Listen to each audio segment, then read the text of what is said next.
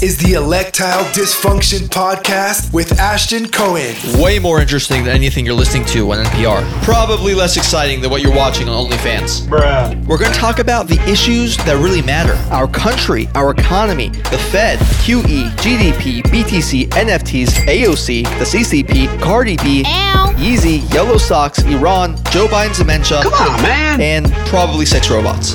We stand for a free and open debate and exchange of ideas. And if you disagree with anything we talk about, you are a racist and no better than Hitler. What? Let's get started.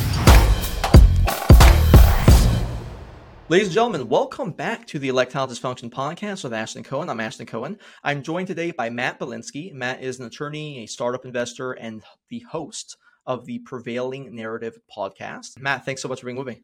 My pleasure. Thanks for having me. Appreciate it. Yeah, you, I mean, you came on my radar a couple months ago. A uh, a friend of mine sent me over uh, some of your Mhm. content. She was like, you know, you guys are both attorneys. You're in LA. You're both Jews. You know, r- real Mhm. rarity. And Yeah. uh, she's like, you know, you, you- approach things in, in a very similar way. And I was like, yeah, I love this, love this guy's content. And then a couple days later, one of my best friends sent me the Twitter thread you had, which went viral Mhm. about the shit show that's uh, encompassing the LA Times right now. So I was like, I gotta get this guy on. So I'm glad to have you on. My pleasure. And uh, thanks once again. Thanks for having me. Yeah, that.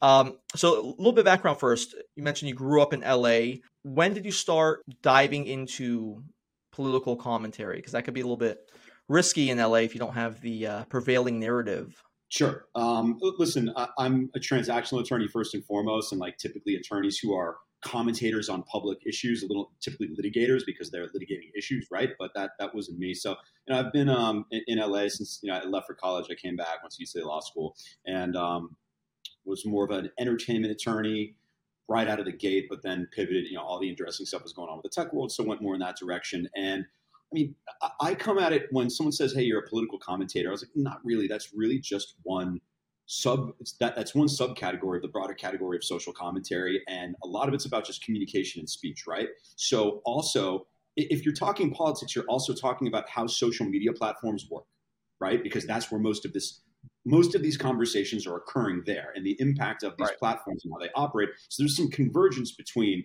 if you're interested in the online world and you're interested in its impact on public affairs, those two converge. So I was definitely started commenting a little bit more uh, aggressively, maybe 2014, 15.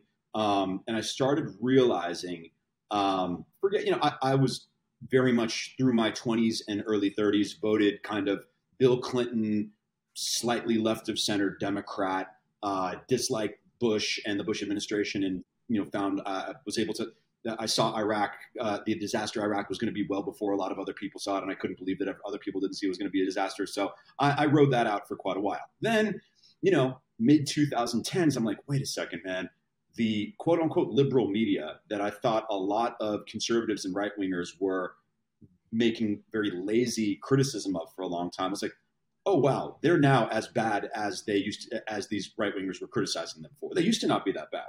2005, they were not that bad. Okay, Mhm. then as the digital media business model blew up media and it just it, it the quality corroded, I'm like, wow, the the media is absolutely horrendous. They are indulging and and uh, accelerating this strange racial and gender pathology that through let's call it 2012 even to 2014 was really only a, a fox news fever dream and very fringe in, in the liberal world. And that's why you know people friends of mine that were conservative how can you support this stuff? I'm like i'm sorry there's not that many people that support this stuff. This is fringe nonsense. These you know really uh, uh, mean spirited aggressive and i think irrational uh, approaches towards gender and, and racial issues. And then I also kind of wake up and I'm like, wait a second, this seems to be gathering strength in institutions, amongst the media, and the media is really dishonest. And then Donald Trump comes around, and I don't, you know, I don't like him, but I understand where he's coming from, and a lot of his criticism of the media is very is very accurate. Like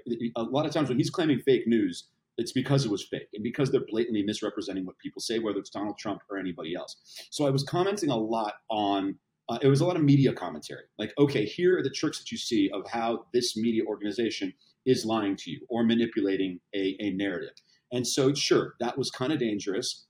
And I think probably 2014 to 16, you know, and even maybe 2017, I think a lot of people are like, oh, Matt, like you know, a couple of things. You know, I think he's got a few uh, uh, on on target criticisms here and there, but you know, I think a lot of it he's exaggerating a lot of this.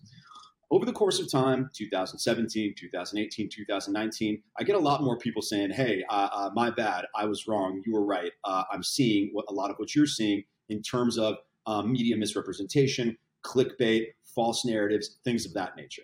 Then that brings us up to the pandemic, where uh, uh, pretty much the entire world is now focusing on what information they're getting through the media and through social media channels.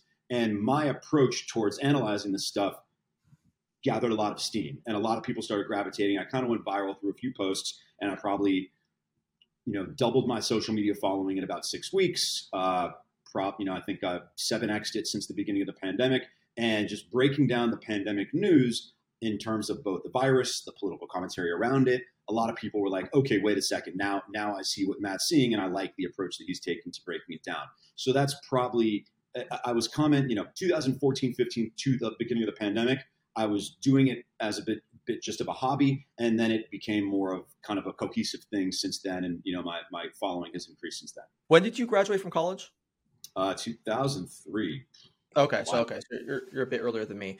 So we actually have quite similar trajectories because I'm so I'm 31. I graduated college in 2012. I graduated a bit early, but my first sort of foreign political opinions and my my parents as well. We we all sort of track the same evolution. I've seen a lot of people like this as well, where you know they're mm-hmm. immigrants. So we were sort of center left, you know, Bill Clinton Democrats, and then the war in mm-hmm. Iraq breaks out and it keeps going and it keeps going and, and you're like this is just insane. Like this this yeah, they, completely fabricated every right. predicate for this war right. lied directly to our face and i'm not okay with that.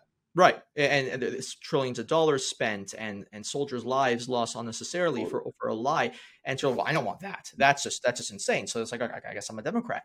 And then you know i go to college and from basically 09 to 2012 Mm-hmm. And that's around the time where you see a lot of this racialism, this indoctrination, focusing on the most extreme fringe aspects of, of racial and gender ideology. And it starts mm-hmm. in campus, but still hasn't really uh, made its way into society yet. And yeah. and now and then you're like, okay, well, this is insane. And then, you know, as a Jewish student, as somebody who was who's pro-Israel, you see the most just vicious attacks against the nation of Israel, against anybody who supports it. It just anti-Semitism was allowed to go, go rampant. What was interesting, I tell me if you agree with this, the the hypersensitivity around uh, uh, potential offenses or microaggressions to every other group, and then just uh, Jews being completely excluded from that, right. and we are uh, instead the the bar is raised for what would be considered offensive or right. or a slight against us. Just like, right. wait a second, these things seem to be diverging, and it's okay. not not justified. But the matter of the Jews is always a very interesting one in history because the far left and the far right, the only thing they they really converge on, well, there's a couple, but the main thing is that they both hate the Jews, and it's it's very much like the whole Stalin and Hitler thing, where you know Hitler blamed them for being communists, and then the communists blamed them for basically you know the the evils of capitalism, right? And so, but then on the college campus, only the, the left, there are no fascists. So only narratives are the left wing ones, and the far left ones are allowed to basically have carte blanche to do whatever they want. So then Jews are not, you know, they're not white to the people who whiteness counts for, but mm-hmm. uh, they're also not they're not, not a minority because they don't cool. quite fit the box. You see it a little bit with this affirmative sure. action case we're seeing with the with Asian students being discriminated against. Yeah. Well, well, it tracks back to intersectionality, right? In right. that you're creating fixed, um, that you're instead of saying, okay, our identity group is a relevant factor in who we are and how we order society, but it's not the prism through which we see everything. It's saying, no, everything, the entire, the, the primary prism, the first layer through which you should see the entire world is your identity category. And every interaction is, a, is a, it can be um, filed or calculated as a, a power dynamic depending on your characteristics, what gender you are, sexual orientation, religion, whatnot. And that, this modality of thinking, which we literally we spent 30 to 40 years trying to get rid of it. We said, wait a second, we got to get rid of that. And while it won't be perfect, while we won't have a perfect society, the way for us to move the ball forward in terms of racial harmony, a more fair and just society, is to judge people first and foremost not on demographic characteristics. It completely inverts that and says, no, it's time. We need to be centering everybody's identity and their experiences based on their demographic categories and judging everything that way.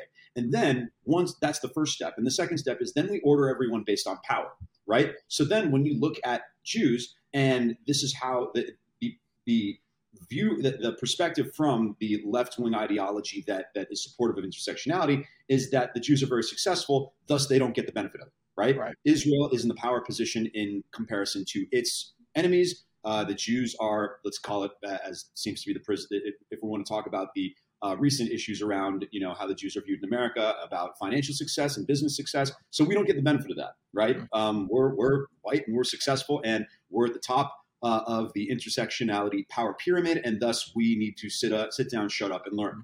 Right, is what they would tell us to do.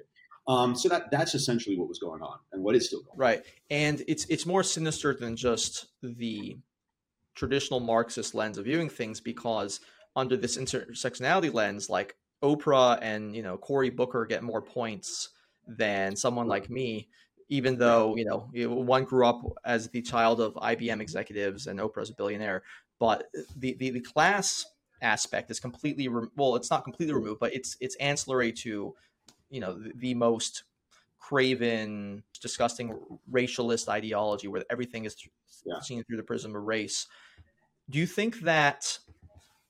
Do you, do you think that people like the ones who buy into this stuff are being used as useful idiots by more powerful individuals who would much rather have the lower classes and the middle Sure. classes fight over just race and and disregard the things that actually matter. I mm-hmm. think that's one piece of it. But people that look ju- at it, what people who ascribe it just to some people orchestrating it behind the scenes to distract people from material concerns and economic concerns, that's overstating the case. I'm sure there's an element of that, but no, these are true believers. These are true. These these people have bought into an ideology, you know, particularly from um, with you know uh, social desirability bias, because this makes you look like uh, a good, caring, decent, empathetic um, person, and that's that's how you want to portray yourself to society, and this is how you signal it. That's the driving force here. And secondarily, it happens to be distracting from material concerns. And yes, um, once you you have to disregard and ignore so many mater- relevant material concerns for this inter- intersectionality power hierarchy to work, right? Mhm. Um, and so uh, you are correct. Well, it, and it's strange, right? It's it is strange that those concerns overtook the material concerns, Right. And it's created this strange dynamic where somehow the Republicans, who were the Mitt Romney "fuck the poor" to you know campaign in 2012, and I'm going to go, you know, uh, uh, the private my private equity company is going to Right. go, you know, take over your company and fire all the employees, are now somehow becoming the party of the working class. I didn't see that. I, I, that was not the case in 2012. I didn't see it coming in 2012. Yet that's what's happened. Um, and so when you, we talk about Marxism, and this uh, uh, always this always sticks with me. Um, in that George W. Bush dipshit Republican era of the 2000s, I met a guy who was probably the only hardcore conservative right winger in the LA tech world. A guy from Georgia, super religious, and he was at the time it- like he was off the reservation. He was so concerned with you know these totally fringe left wing groups that had 15 you know members and maybe like protested one day at UCLA had no uh, had- had not captured any institutions and whose views were not reflected by anybody with any sort of power whatsoever. And he would use the term cultural Marxism. And I thought, oh God, what another fucking like just Fox News blather, right? And at the time, it was like the idea of cultural Marxism being at all of force in the United States was not true. However, now it has taken hold. It is it is taken purchase quite aggressively, and that's a lot of what we're talking about. Is that that power dynamic, much like Marxism, um, builds you know p- kind of a fundamental precept of Marxism is that um, everything is a power dynamic between the bourgeois and the capitalist class and the owners and the workers, and in every case, the worker has the moral imperative and the moral advantage simply by by uh, definition of being part of that class, and you know the capitalist was the bad guy. Similarly, it's the same thing, except insert white, male, straight Right. capitalists, and you build that hierarchy and that power dynamic that way. And I'm like, wow, it, it's weird because I look back on that guy. Believe it or not, he went a little insane Impressive. and back to Georgia, and the only remnants I can find of him on the internet are about him, you know, uh, accosting someone, one of his neighbors in you know rural Georgia, and getting arrested. So he he went off the reservation, but un- but not allowed that either. yeah, yeah, he was right about a couple things, and him identifying cultural Marxism as a, as a reality, although at that time a reality with very thin penetration, and now with very significant mm-hmm. penetration. He was right. Yeah, absolutely. I mean, one of the best encapsulations of it was the Canadian trucker trucker protest, where the supposedly pro labor party is going down and yeah. putting right Put, putting its foot on the necks of literally i mean truckers are the most blue collar of the blue collar like that's the first yeah. thing you know, it's like it's like cops and firefighters but like truckers literally control yeah the entire economy cannot exist without these hardworking laborers mm-hmm. and they became the enemies right and and that really goes to show you just like how far how much they've ceded the later versus position for these like fringe extreme those views aren't fringe and extreme anymore yeah those that is the prevailing ethos mm-hmm. of the governing educated class yeah Yes, Andrew Sullivan said that we're all on campus now. I think that's that's a pretty good way. Sure, sure. That was it, and that was, and this was where this was where people who disagreed with me in 2015 all came back and I got to give you I told you so that they agreed with in 2000 even by 2018. They in 2014 15 I saw some absolutely batshit terrible ideas taking hold and being things that people that that conservatives accused the Barack Obama 2009 Democrats of being that I never heard from Democrats at that time. I was like, well, what are you talking about? I don't hear this. It's not in the periodicals, not the magazines. I don't hear the politicians talking about it. I know a lot of Democrats. They don't say this. The stuff that they were fabricating that Fox News would just kind of fabricate. I was now hearing being spoken unironically by a lot of people in positions of power. Okay, professors, people who ran newspapers, um, celebrities, like just the, the, notion of white privilege what a disgusting term to break down someone's life circumstances and cast aspersions at them based on their their race and the color of their skin. I mean, when did you hear white privilege before 2013? You didn't. No. Right? You didn't. Well, how much have you heard of it since then? A okay. lot, and you can you yeah. can actually track this kind of stuff too. Basically, since the Occupy Wall Street protests, and you you could see the how many times racism has been mentioned in the New York Times. Oh, it skyrockets! Right, it skyrocketed. Like that around that time was an exponential rise, and it's been the it's been sure. Rising the, tough thing, yeah. the tough thing describing causality is social media also kicked into high uh, right. extreme writing right. for that as well. So yeah. I mean, and this is something like I, I will admit I don't have the answer. I can and you know uh, have you have you heard the term the Great Awokening? I mean, everything we're talking about in this period was mm-hmm. termed the Great Awokening by Matt okay, right, right. who's mm-hmm. a liberal commentator who sometimes is a very moderate, thoughtful liberal commentator and sometimes says the most ridiculous bullshit mm-hmm. stuff mm-hmm. track. But he was very, very astute in identifying the Great Awokening, which is this period. Um, and it's tough. Some people say, okay, it was Occupy Wall Street. That was the catalyst. I don't buy that. It, it, but also, I, am not entirely. Some of this stuff is so batshit, I, I can't find an explanation. I can't. the idea that you can choose whether or not you're a man or a woman, yeah, right? Yeah. You're encouraging people for children. Yeah. yeah. The delusions or illusions of children who are yet to go through puberty and, and we're guiding them in the direction to disregard their fundamental biological nature. It's this is batshit insane. Um, but uh, good cases are made that it's social media with the the uh, with everybody having an online persona and everybody's be- reputation being at, at stake that being able to pose yourself as empathetic and as selfless and concerned with the downtrodden, much like capitalist, you know, capitalist worker, you know, power, powerful demographic category, uh, oppressed uh, demographic category, that that was so powerful and it allowed these, it allowed the fringe liberal view to bully everyone else into submission because no one wants to look bad. Mm-hmm. No one wants to look like, no one wants to look like the callous and sensitive person. Right. So another thing you see, and this gets to the piece you wrote about the LA Times, is it's often the case that elites in society are the most concerned about these fringe and niche issues and, and speaking about it incessantly. So as, as you documented with the LA Times, so for people don't know, the richest person in LA is this guy, Dr. Patrick Soon-Shiong, and he yeah. purchased the LA Times. And his mm-hmm. daughter, who's like a uh, radical left wing activist, yeah. which and we can we can talk about this too. Interesting phenomenon. Like one of the only taxes I'm okay with is the inheritance tax for for the super rich because almost in every instance the trust fund babies are like the most radical socialists there are for some weird reason. Why do you think yeah. that is, by the way? Um. Well, listen. Here, here's the thing. In my experiences, trust fund kids are either great people or terrible people. Mm-hmm. You don't get any in the middle right? Mm-hmm. Either they learned, absorbed every great lesson of a super successful parent who had high character and succeeded because of it, right? Or there's people, or they're a person who is either spoiled or so uh, uh, or a combination of one so uh, uh, so distant from any concerns or any true um, challenges in life and guilty about that that they attach themselves to toxic empathy to try to assuage, assuage their guilt and show that they're a good caring person and not one of these you know uh, not one of these spoiled trust fund babies that they then uh, they then you know uh, they, they support or they, uh, they they essentially try to propagate ideas that do not impact them but impact all the rest of us. Mm-hmm. Yeah, I think that's a pretty good explanation. It's I think it's Jordan Peterson who who mentioned how if you are the child of a super successful person,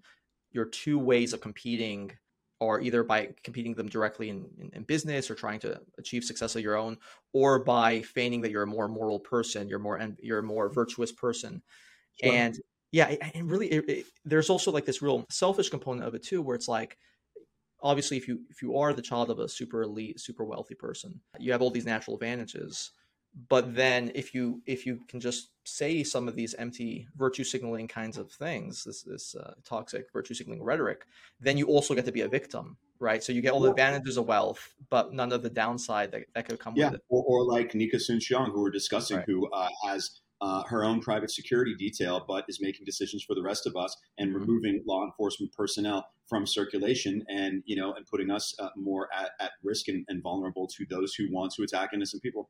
Mm-hmm. And that's just so, plain simple reality. So this is this is the daughter of, of the LA Times billionaire. Yeah. So she yeah. she basically advocates defunding the sheriff's department. And what's her impact? Yeah. I mean, the LA Times isn't as significant as as the New York Times uh, mm-hmm. or, or the Washington Post, but it, it obviously has you know, it's I think was it number th- it's in the top five in circulation, I believe, and it still has the the brand. Still the most significant newspaper in the in in LA because there's not really an alternative. Yeah, right. In California, probably. Yeah. Totally. Mm-hmm. So, what's talk to us a little bit about what you, you documented with this? Sure. I think it's a really interesting story. So, yeah, this billionaire he he puts his daughter in charge. All right. So, Patrick Soon-Shiong is an Asian uh, uh, by way of South Africa. He was born in South Africa as an Asian immigrant, immigrated to the United States uh, became very successful, I believe, with cancer research and cancer drugs, worth probably seven or eight billion dollars. Depending on whether you count certain individuals who live here part time as full time residents, he could be considered the richest guy in LA. Uh, he came on my radar because he bought a piece of the Lakers, and he's been there's only like I think three or four. There's the Buss family, Philip Anschutz, and you know, and and uh, mm-hmm. part they share the Staples Center with, and I'm pretty sure Soon-Shiong's the only other owner of. There might be another very small minority owner. Okay, then he buys the LA Times. I'm like, all right, this guy clearly wants to have, be, be a civic leader, right? But the Lakers and the LA Times. I mean, he wants to have an impact on this city. Um, and then, you know, the LA Times takes a more liberal drift, just like all other major, you know, uh, coastal newspapers have over the past five to 10 years. Um, but there's in LA politics, particularly, there is a movement of youth hardcore socialist, defund the police activists, and more more associated with this organization called the Democratic Socialists of America.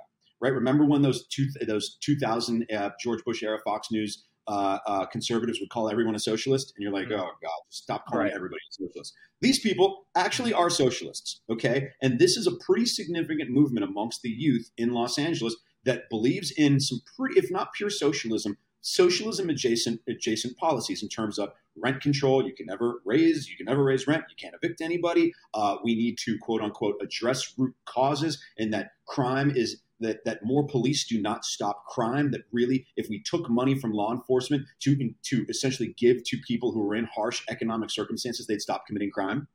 Um, and the, this is the whole movement. And then you know, I start noticing, was, oh wow, he Soon-Shiong's daughter is friendly with all these people. She's part of that movement, and you start noticing that uh, uh, some of her pet causes are being championed in pieces at the LA Times.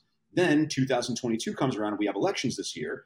She's got a, a friend, she's close friends with this guy, Kenneth Mejia, who's a total DSA, defund the police fucking moron. And he's young, he's 31, and yet somehow he won the primary and is probably going to win for controller of Los Angeles. He has no qualifications for this. Not, none, right? But he he you, he makes no bones about what he wants to do. He wants to cut police budget um, and redirect money and funds to God knows what program that uh, that Nika Soon-Shiong and these morons think, uh, oh, if we fund this program, all of a sudden gangsters aren't going to want to rob anybody. All the fu- all the shootings are going to you know uh, magically disappear. Nobody's going to get mugged. Nobody's going to get carjacked. Ridiculousness. Mm-hmm. Um, and you know, Kenneth Mejia is endorsed by the LA Times. Why? Why is the LA Times endorsing Kenneth Mejia, a 31 year old with no track record, no qualifications, right? Because he's friends with the owner's daughter. And then you start looking closer and you can see that her fingerprints are all over the LA Times. Okay. And not, you know, listen, uh, she's running the LA Times. Possibly not, right? I, I, doubt she has editorial control over every story. But then, and I was trying to uh, appeal to, uh, I was trying to find a variety of political reporters who would do a story on this because people need to know. But Politico went ahead and did it for me. And they spoke with a lot of uh, reporters at the LA Times, even ones who were pretty liberal, who were saying, yeah, listen, like, we're liberal, but we're not this liberal. And we don't like the boss's daughter coming in and trying to throw her weight around. And she's clearly doing that. And there definitely is some internal controversy and strife about that. And so I took the Politico story and some other background on this and a little information about Mejia and some of the other people that you know Nika pals around with, and I put together a Twitter thread, and it you know it, it went viral and it, it, got a lot of exposure and hopefully woke a lot of people up to what's going on at the LA Times. Yeah, and I, I can probably guess what her position would be on Elon Musk taking over Twitter, right? yeah. Oh my god. Billionaire. Yeah. yeah billionaire, right. Blah blah blah. Oh, yeah well, how did I get any purchase or, or authority in life that my billionaire father gave it to me? Right, no one's right. Nika, no one's listening to you. Nobody cares what you have to say except yeah. that you have a rich father. Okay. So the thing about LA is that oftentimes it shapes California politics, and California politics often makes its way into the Democratic Party platform and shapes the rest of the country. So it, it's a pretty interesting case to look at. And this brings me to the other thing I want to talk about. One of the stories that didn't get as much national attention as I thought it might was what recently happened with the LA City Council. And so, as a little background, in the last couple years, we've had there's 15 city council members in LA, and you know, LA, LA is obviously you know second biggest city in the United States, one of the wealthiest cities in the world, one of the most prominent cities in the world, and there's 15 city council members who control LA. Three of them have either been indicted on bribery and corruption charges or are currently their, their yeah. cases are ongoing and will be and will be successfully prosecuted for them. And and then you had another three in a leaked recording. They were having like a behind you know a closed door conference, and they're saying the most vile like racist stuff that that the very kind of stuff in it of course these were these three individuals these council members were you know social justice types the kinds of people who call MAGA people racist and Trump racist, and that. they're on the record saying that. a little bit, but this is actually this is actually a little more complicated. Not quite doesn't quite line up like that. But uh, I'll, I'll, tell you about it. Continue. Okay, yeah, we'll we'll talk about it in a second. Tell me where you disagree. So these individuals coming up, they managed to mm-hmm. offend every single racial group imaginable in the matter of, of a few minutes, right? They mm-hmm one of them, the, the president of the LA City Council, who's now has stepped down, called a black child a monkey. They offended Asians. They offended, in particular, Koreans, Indigenous Mexicans. They made a slight at Jews. I believe Armenians as well. I mean, it was literally like you couldn't conceive of something like this. Is the kind of stuff that people will say that you know conservatives talk about behind the scenes, but this is you know very this very liberal city council members speaking like this, and and I can't remember any politicians being caught saying something as vile uh, in recent memory. And uh, so one of them stepped down. The other two are have so far. One of them already got voted out. One of them got voted out. Okay, you're talking about De, De Leon? Uh, no, De Leon's sticking around. He's not going. He's sticking anywhere. around. Oh, yeah. so uh, Gil Cedillo. Cedillo got voted out. Cedillo is is already got voted out. But here's the thing: mm-hmm. Gil Cedillo is about to be replaced by a police abolitionist. Right, right. Not defund the police, abolish the police. Okay. So this is what I was getting at. Let me just, let me just finish this thought because so you, you had these you had six of the these fifteen the last couple of years who are you know either corrupt or found saying some of the most racist shit imaginable, and mm-hmm. then much of the other city council members are exactly what you say. They're like the most radical left wing types that you can imagine. Yeah you fund abolish the police, abolish prisons, that kind of thing. And this is again, this is LA. This is like the second yes. biggest city in the uh, United uh, States. What? How? This, how's that even possible? This is what I've been trying to wake people up to for a while. That the LA political class is the most worthless set of noobs, of people with a low character that you could possibly imagine, and is a miracle that it took this long for the city to start crumbling due to their incompetence. The fact that this city for about 20 years, let's call it the mid 90s through to through the mid 2010s, was doing pretty well is a miracle because mm-hmm. this has been going on for a while. Okay, here's a reality that a lot of people don't. Everyone the, the terms people of color, another term you didn't hear before 2013, mm-hmm. because lumping every person who's not white together is completely ridiculous. Right. We all agreed color people was bad, but people of color is, is okay. Yeah. Yeah. And it's, hey, it's all white people are like this, and all people who aren't white are like this. And that's just the dividing line. Ridiculous. Okay. Um, here's sorry to break it to you. The black community and the Hispanic community in LA, and particularly their leaders, um, ha- I w- I don't want to say they don't like each other because that's too broad. There's a lot of hostilities and a lot of a lot of rivalries. And in the LA political class, the Hispanic politicians are representing the Hispanic community's interest, and the black politicians are representing the black community's interest, and those come into conflict a lot. And that's what was expressed in these discussions. And uh, you know, here's the thing: if you caught the African American politicians talking amongst themselves, you record them long enough, they're going to say some pretty not nice things about the Hispanics too. This right. is just I would, yeah. Mm-hmm. Um, and the LA city government is a spoil system. That's why we have all these taxes, a, a massive budget, and it's really it is allocating and directing resources based on you know one of aside from a couple you know I don't think the most vile they made a few a few racist remarks which are certainly unexcusable um, but beyond that there was a lot of the conversation was about hey we need to redist- we reshape this district so that, for instance, LAX falls within your district mm-hmm. because LA, you control LAX, you control a ton of contracts and money that are directed towards LAX, and who gets to fulfill those contracts. Mm-hmm. So you get to direct the money to your buddies. That's what happens in LA. And this, to a certain extent, happens in uh, in in you know all city politics. But I think now people are seeing that the incompetence and corruption in LA is is demonstrably worse than your average city, and it's something that that we cannot allow to continue. Um, so that's what you saw. And the unfortunate part is, yes, Kevin De Leon, Nury Martinez, and uh, and Gil Cedillo were more liberal. They're going to say some bad things about conservatives, but they're at the end of the day somewhat rational people in how how they operate as politicians, and that they they do care about public safety. Kevin De Leon, I think, has been terrible on 20 issues, and on public safety has been pretty good. Similarly with Nury Martinez, um, but she stepped down now. And this was not it, it, this was not Repu- Republicans aren't the one who re- ones who released these tapes. This was mm-hmm. these tapes were recorded and released by DSA candidates, including right, right. Hugo, Soto, Martinez, who's running for city council and may win against a white guy named Mitch O'Farrell, who's the current city councilman in the you know Eastern District, Silver Lake, you know Los Feliz, et cetera, et cetera. And Mitch O'Farrell's great great crime was he actually cleaned out the Silver Lake homeless encampment. Mm. You had every yeah, yeah what, what, an asshole that he decided to um, clean out one of the most grotesque uh, uh, you know badges of squalor.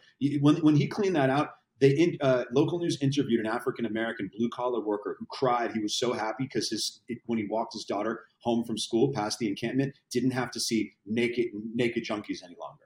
Right. That was Mitch O'Farrell's great crime that he did this. But these sick, disgusting activists and DSA types, they think that that's a fa- that's fascist imposition on people, the downtrodden, and that the, the civil liberties of the home of, of, the homeless population to do whatever they want in unregulated public spaces trumps all of that. Mm-hmm. Um, that too tried to take down Kevin De Leon and is trying to take took down Nury Martinez. So um, that's the dynamic at play. We have the most disgusting people on earth trying to take down heavily flawed people who are certainly more corrupt and incompetent than should be running the city. Right. And, you know, for people who are, who are watch this outside, like LA, I mean, on a day to day, the kinds of people you meet, whether, you know, overwhelmingly Democratic, but they're not, they're not that crazy. Right. A lot, a lot of them are rational. None of them want the homeless issue. You know, yeah, none man. of them want the situation where you can't walk home alone. Right. They don't, they don't do the work. Mm-hmm. They don't, they're lazy. LA voters are in the position they're in because they're lazy and they don't do the research about who they're voting for. That's how George Gascon got elected. That's why we're in the position that we're in right now. They hear bullshit and they just go with it. They hear George Gascon in 2020. I'm the reform candidate. I'm gonna this mm-hmm. this unfair uh, aspect of the criminal justice system now and I'm going to reform it. Sounds great. Nobody actually looks at what that looks like. That means not prosecuting crime and uh, deprioritizing public safety uh, at the expense of prioritizing giving uh, accepting a level of risk from violent criminals because that's a more fair and just system and because it's punitive to lock somebody up. Okay, that's what that is. Mm-hmm. And they don't similarly with Karen. They they still think that these people who peddle the, these these stuff that sounds good right off the bat without doing any analysis to peel back the layers. That that's it. That's how we're in the position that we're in. Um, everyone's always shocked, you know. Uh, oh, I, it, the Gascon thing is such a perfect example because oh, I, well, had, had I known that he was going to do A, B, and C, I wouldn't have voted for him. Was no, that he said he was going to do this, and you just didn't pay attention. Yeah, and th- this is an individual who doesn't allow sexual assault victims to be present or their attorney present when their rapist is no. Oh, oh, oh he, he, removed he removed all uh, all district attorney uh, district attorney's office representatives from all um, not bail uh, parole all parole right. right. right the people of the, the people of, uh, uh, of Los Angeles the mm-hmm. victims do not have a representative at the parole hearing no matter what and you right. want to know why because he believes that it is purely immoral and the society should not jail a person for life. He believes there's no crime, no crime, rape, skullfuck, murder, a seven, an 82 year old grandmother. You mm-hmm. you deserve to do 20 years and then you get another chance. No. Okay. He does not. He has a different belief system and values. 20 years, you really have to fuck up for him to give you 20 years. Yeah, yeah. And, and smaller crimes that you know the the smaller crimes that impact public order, that are bad people, that are people uh, uh, breaking the social contract to harm and impose themselves on other people in small ways, he believes we cannot incarcerate people for that. That incarceration is simply too significant is too significant a penalty. Do you think? I mean, how bad do you think that it has to get before? And this is this is obviously a phenomenon in San Francisco, although they actually recalled their their insane yeah district attorney. Yeah. When everyone says, "Oh, these things are rigged," there's no way that these recalls work. Well, San Francisco recalled their DA, so don't give me that yeah. if San Francisco can do it, then you know, listen, I, I have my thoughts on, and as it, there's a legal case right now on the Gascon recall where it might turn out that they fudged the numbers, and we might be able to get a court here, a court order to get a recall election. So let's see. Um, but anyone who's saying, "Oh, it's all worthless, defeatist," don't waste your time with recalls. San Francisco recalled their DA, and they got they they removed a psychopath and inserted a relatively average, fairly average, good enough district attorney yeah. in this place. Mm-hmm. Yeah, within the, within the realm of, of normalcy. So how, how bad do you think it has to get be, before people actually embrace normal candidates again? Because this is not this is so far removed from the Democratic yeah. Party that we've been used to that we've seen that we had in the 90s for example it's not a labor party it's, it's a it's a human sort of degeneracy anarchy in the streets mad max yeah. Yeah, it's uh, a smarter man than me uh, described it as glorifying dysfunction. Mm-hmm. So we're going to test this out because we thought that it did get bad enough, right? I mean, in terms of the pandemic conditions in 2021, and crime has not been as bad in 2022, and for a couple different reasons. One, for there were a lot of high-profile crimes in Beverly Hills in 2021. Um, mm-hmm. those decreased in 2022. You want to know why? Beverly Hills has its own jurisdiction and its right. own police department, and was able to hire like double their police force by hiring private security in the bat of an eyelash. All of a sudden, no more carjackings on Beverly Drive. Um, so it's also it's also probably like the least liberal place in in the in that entire area of LA. Sure. Right. Sure. But, but like the whole yeah. idea that more cops don't create a safer environment, right. Was like, oh, uh, Beverly Hills had its worst crime wave in the history of the city. More more carjackings, more more muggings. Um, just a, an environment you'd never seen in Beverly Hills. And Beverly Hills just went, and all uh, all of a sudden you see all, all, these vans. I think they say NatSec private security driving around. All of a sudden, no more carjackings in Beverly Hills. So don't give me this shit about more cops don't don't make a safer environment. Do you think that Biden runs 2024? Absolutely. This yep. is another thing that I, I like. I don't get what why do people think that people in power voluntarily give up power? They don't.